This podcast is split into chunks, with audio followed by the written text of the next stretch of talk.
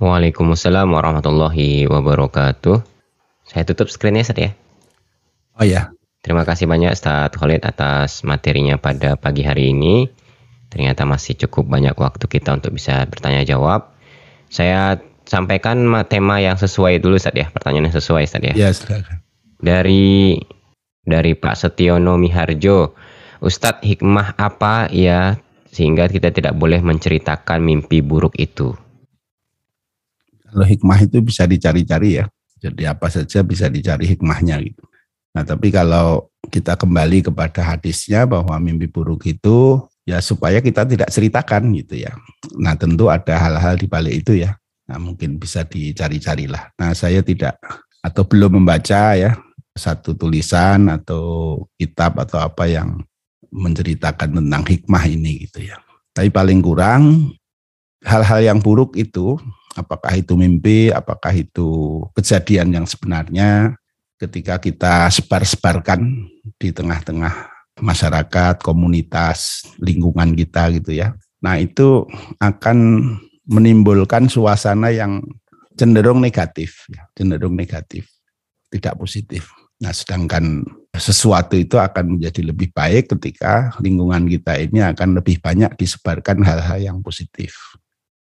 Nah, Misalnya begini, kalau saya ya pribadi melihat berita di TV, ada 10 berita, itu 11-nya buruk. Nah, bukan hanya 10, 11 buruk semua. Itu yang sering kita dengar di TV kita. Jadi yang buruk itulah berita. Kalau yang baik-baik itu bukan berita. Nah ini ini mental sakit ini. Jadi wartawannya ini sakit, medianya juga sakit. Nah, sehingga yang menarik bagi mereka itu yang buruk-buruk. Apa yang terjadi? Masyarakat kita ini kemudian dipenuhi dengan sampah informasi-informasi buruk yang terus masuk ke dalam pikiran mereka. Nah, sementara hal-hal yang baik tidak masuk ke dalam pikiran mereka. Mungkin teman-teman dari psikologi lebih bisa menjelaskan ya pengaruh informasi-informasi buruk terhadap seseorang dan juga pengaruh informasi-informasi baik terhadap seorang. Tetapi saya dengan tanpa dasar pengetahuan psikologi itu merasakan ya kalau yang kita yang dilihat oleh seseorang itu hal-hal yang buruk, maka yang terbentuk di dalam jiwanya itu adalah sesuatu yang suram ya, sesuatu yang buruk-buruk gitu. Nah, karena itu kalau kita mimpi buruk tidak usah diceritakan. Wong cuma mimpi kok ya.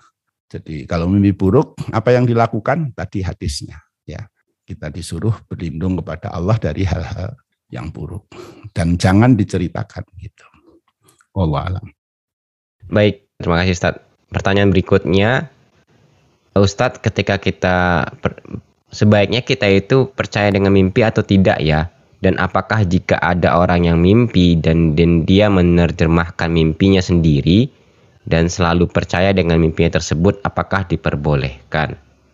Ada ukurannya ya. Jadi mimpi itu bisa benar, bisa salah. Karena itu ukurannya adalah tuntunan-tuntunan syariah.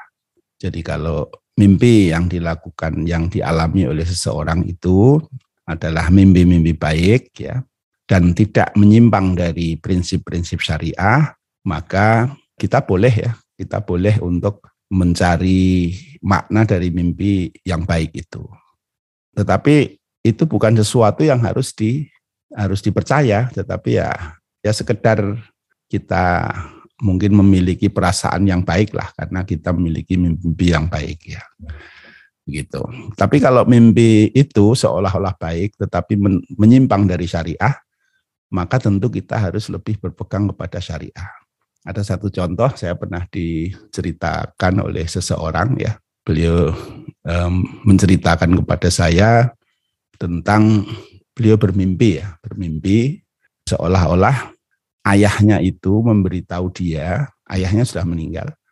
Ayahnya memberitahu dia bahwasanya si fulanah ada seorang perempuan itu adalah saudara kandung dia gitu. Gitu ya. Padahal secara dohir maksudnya dia mahromnya dia gitu. Padahal secara dohir ini tidak ada tidak ada apa hubungan-hubungan apa pun gitu ya.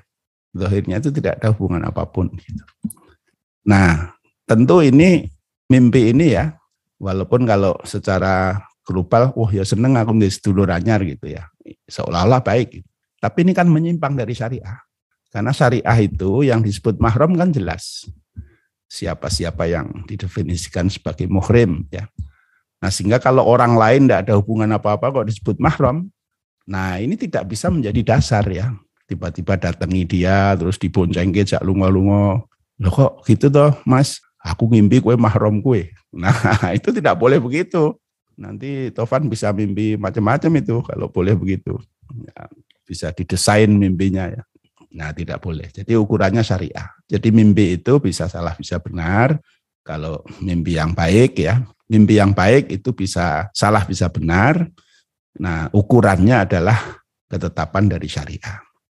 Contoh lain misalnya dulu ada jamaah apa itu yang di Malaysia yang apa Van? Jamaah apa itu yang pernah uh, terkenal? Darul Arkom. Darul Arkom ya. Jadi diceritakan, saya baca di buku-bukunya, bahwasanya pemimpinnya ini bermimpi ketemu Rasulullah, kemudian Rasulullah mengajarkan amalan-amalan tertentu yang kemudian itu menjadi dasar bagi amalan-amalan dari Darul Arkom itu. Mimpi ketemu Rasulullah tentu hal yang baik ya. Mimpi Rasulullah mengajarkan sesuatu tentu secara umum dianggap sesuatu yang baik. Tetapi ketika seolah-olah ada syariah yang Rasulullah belum ajarkan sehingga diajarkan kepada beliau dan beliau kemudian mengajarkannya kepada orang lain dengan dasar mimpinya. Ini tidak betul. Karena Rasulullah sudah menegaskan bahwa kami sudah sampaikan seluruh hal yang harus disampaikan sehingga malam harinya seperti siang harinya. Jadi sudah jelas semuanya. Tidak ada sesuatu yang ketinggalan. Jadi kalau orang bermimpi ketemu Rasulullah, terus diajari sesuatu yang tidak ada dasar-dasarnya yang kuat di dalam di dalam riwayat-riwayat yang sudah ada sekarang, maka tidak boleh dipegangi. Karena pasti itu bertentangan dengan syariah. Jadi seolah-olah ada amalan-amalan baru yang Rasulullah dulu lupa belum mengajarkan atau belum sempat mengajarkan, kemudian disampaikan lewat seseorang lewat mimpinya itu. Nah ini tidak betul tidak betul ya. Nah, di situlah jadi walaupun seolah-olah mimpi itu baik kalau betul ya, kalau betul dia bermimpi dan kalau betul mimpinya begitu, yang begitu pun tidak boleh menjadi dasar karena dia menyimpang dari prinsip-prinsip syariah. Nah begitu. Nah apalagi yang lain-lain ya, yang lain-lain yang tidak ada urusannya dengan begitu ya. Jadi tidak perlu di, di diyakini ya mimpi itu ya. Jadi itu bisa jadi hanya membangun perasaan positif di dalam dirinya. Nah, tetapi apa maknanya ya wallahu alam. Baik, pertanyaan berikutnya Ustaz dari Pak Suharwanto. Ustadz, bagaimana sikap kita terhadap orang yang berpandangan satu, melihat mimpi melihat kotoran di mana ia akan memperoleh rizki. Dua, mimpinya giginya tanggal akan kena musibah. Ini Bagaimana Ustaz? Tidak usah percaya itu. Jadi itu kan mimpi buruk semua, mestinya tidak usah diceritakan. Nah kalau dapat rezeki juga bukan karena mimpi itu ya. Nah saya kira begitu. Jadi itu mimpi-mimpi buruk yang tidak ada dasar memberi takwil seperti itu ya. Nah sehingga ya tidak usah dipercaya yang seperti itu. Banyak sih kita ini punya hal-hal aneh yang kemudian kita kita percayai gitu ya. Bukan kita ya, ada orang yang mempercayainya begitu. Nah ini tentu kalau tidak ada dasarnya ya tidak tidak boleh menjadi kepercayaan. Bisa sampai ke totoyur gitu nggak sih Ustaz? Ketika kita melihat mimpi itu, mm -hmm. hukumnya gitu loh Ustaz.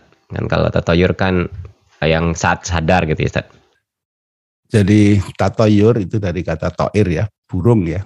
Jadi kalau dulu orang Arab itu punya kebiasaan, punya kebiasaan kalau untuk mengetahui sesuatu itu baik atau buruk itu dengan melepas burung merpati ya. Jadi kalau misalnya ini perjalanan dagang eh, mau berangkat hari apa. Nah kalau burung itu dilepas belok kanan berarti dia baik. Kalau dia dilepas belok kiri maka dia buruk gitu. Nah ini sesuatu yang yang tidak ada dasarnya juga, tidak ada dasarnya. Jadi kalau di dalam beberapa ayat Al-Quran, ta'irukum ma'akum ya. ta'irukum ma'akum itu ungkapan orang Arab eh, maksudnya moga-moga bernasib baik begitu. Jangan dimaknai tekstual, ta'irukum ma'akum burungmu bersama kamu. Apa maknanya? Enggak ada maknanya ya. Jadi itu sebenarnya ungkapan tatoyur itu. Jadi kalau ta'irukum ma'akum itu artinya mudah-mudahan kamu bernasib baik. Jadi burung kamu jadi kayak yang dikehendaki belok kanan ya belok kanan begitu. Jadi ini uh, ungkapan ya, ungkapan orang Arab yang terkait dengan nasib. Karena kepercayaan mereka terhadap tatoyur itu begitu. Nah, hubungannya mimpi dengan tatoyur apa, Van? Misalnya kalau hmm. di mimpinya itu loh, Ustaz, kan di kalau ya. di Indonesia ada kalau ada apa gitu binatang apa, oh nanti mau ini gitu kan. Itu kan masuk juga dalam kategori tatoyur. Kalau di mimpinya dia mentakwilkan begitu, fikihnya masuk itu atau enggak, Ustaz? ya kalau mentakwil mimpi itu kan anu ya eh, ada buku khusus sebenarnya tentang takwil takwil mimpi tapi saya ilmunya belum sampai ke, ya, situ ya kayaknya masih ada banyak hal yang lebih penting lah untuk kita ya, pelajari. Ya, Baik Ustaz. Nah, ini ada pertanyaan dari Bu Warsini. Ustadz, bolehkah kita mempelajari atau membaca takwil mimpi atau yang biasa dinamakan primbon? Nah, ini tadi. Nah, Boleh nggak Ustaz? Takwil mimpi itu kalau dia di, dibuat oleh orang-orang soleh kayak tadi ya di dalam hadis-hadis kan kalau orang mimpi baik maka ceritakan itu kepada orang soleh. Nah karena orang soleh bisa jadi sebagian dari mereka diberi oleh Allah kemampuan mentakwil mimpi. Nah karena itu ada kitab ya tentang takwil mimpi itu dan ditulis oleh ulama. Nah saya kira kalau mau baca itu jangan berimbon. Kalau primbon ini saya nggak ngerti nih siapa yang nulis, apa dia soleh apa enggak, apa dia dukun, apa dia uh, ahli sihir, apa dia apa, kita nggak tahu. ya. Jadi kalau membaca yang begitu. Juga ramalan bintang ya, itu kemusyrikan ya kalau kita sampai percaya kepada yang seperti itu. Dari Pak Umar Kajen, terakhir Ustaz boleh Ustaz ya? Silakan. Mohon izin bertanya Ustaz dari kisah mimpi Nabi Yusuf saat kecil yang kemudian terbukti setelah dewasa dapat disimpulkan bahwa lakon manusia itu sudah ada, manusia tinggal menjalani. Pertanyaannya, satu, apakah hal ini berlaku untuk semua orang? Kedua, bagaimana hubungan antara kehendak skenario Allah terhadap diri kita dengan usaha kita? Apakah hidayah dan semangat seseorang dalam berusaha meraih sesuatu itu juga bagian dari kehendak Allah? Terima kasih. Ya. Jazakallah. Jadi lakon kita ini sudah ada nanti kita ini sampai ke neraka apa ke surga ini sudah ada sampai sekarang ya. Nah cuman di dalam pilihan hidup kita, di dalam hidup kita ini kita diberi dikehendaki oleh Allah untuk memiliki pilihan-pilihan dan diberikan oleh Allah pilihan-pilihan ya. Nah, kalau para nabi itu sudah memang diskenario oleh Allah ya. Seperti Rasulullah SAW dari kecil sudah dilindungi, dijaga oleh Allah dari hal-hal yang maksiat. Jadi misalnya dalam riwayat hidup beliau ya, waktu kecil itu menggembala kambing, ditemani Abu Bakar juga masih kecil. Kemudian dengar suara musik-musik di suatu kabilah. Jadi Rasulullah ini secara yang namanya anak-anak pengen lihat. Nah kemudian ketika mau ke sana malah ngantuk, tidur dia. Nah itu memang dijaga oleh Allah gitu ya. Jadi dilindungi dari hal-hal yang tidak manfaat. Nah kalau itu Rasulullah ya, kalau kita kadang-kadang kalau dengar gitu nggak ngantuk, kalau ngaji ngantuk. Nah ini beda sedikit. Nah ini eh, begitu. Jadi, nah kita juga perjalanan kita ini tentu Allah sudah tahu skenario nya semuanya ya. Semuanya sudah ditulis di Lauhil Mahfud.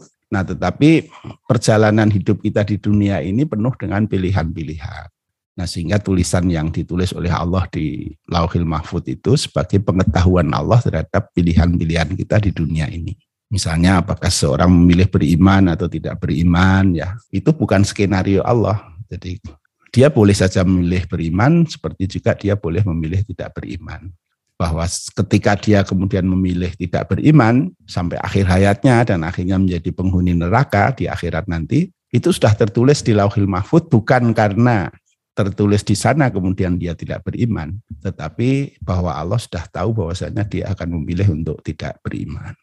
Nah demikian pun misalnya rizki kita ya, apa pun yang kita diberi pilihan-pilihan untuk melakukan usaha-usaha, didorong melakukan usaha-usaha itu artinya memang Nah, kita diberi pilihan-pilihan, ya, diberi pilihan-pilihan sehingga kita didorong untuk melakukan usaha-usaha itu. Nah, walaupun kita tahu ya bahwa hasil itu tidak semata-mata ditentukan oleh usaha kita, tetapi ada usaha kita dan ada kodok dan kodar Allah.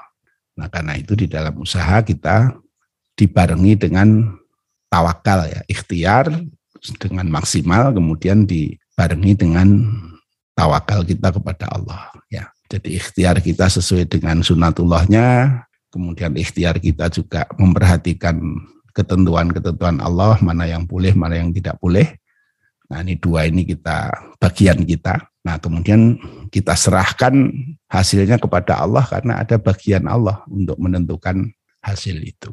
Nah setelah ada ikhtiar yang menjadi kewajiban kita dan ada kodok dan kodar Allah yang menjadi hak Allah swt. Nah, sehingga ketika orang mukmin itu berhasil, dia tidak bangga dengan hasilnya, tapi dia bersyukur kepada Allah. Ketika usahanya belum berhasil, dia tidak berputus asa karena dia berhusnudan kepada Allah. Bahwasanya yang terbaik untuk dia yaitu itu. Nah, sehingga tidak akan menyesal dengan dengan apa yang dia tidak berputus asa dengan apa yang tidak dia peroleh dan tidak berbangga dengan apa yang dia peroleh likaila ta'sau ala ma fatakum wa la tafrahu atakum. Wallahu alam bisawab. Saya kira untuk pagi ini kita cukupkan dulu. Billahi taufiq wal Assalamualaikum warahmatullahi wabarakatuh.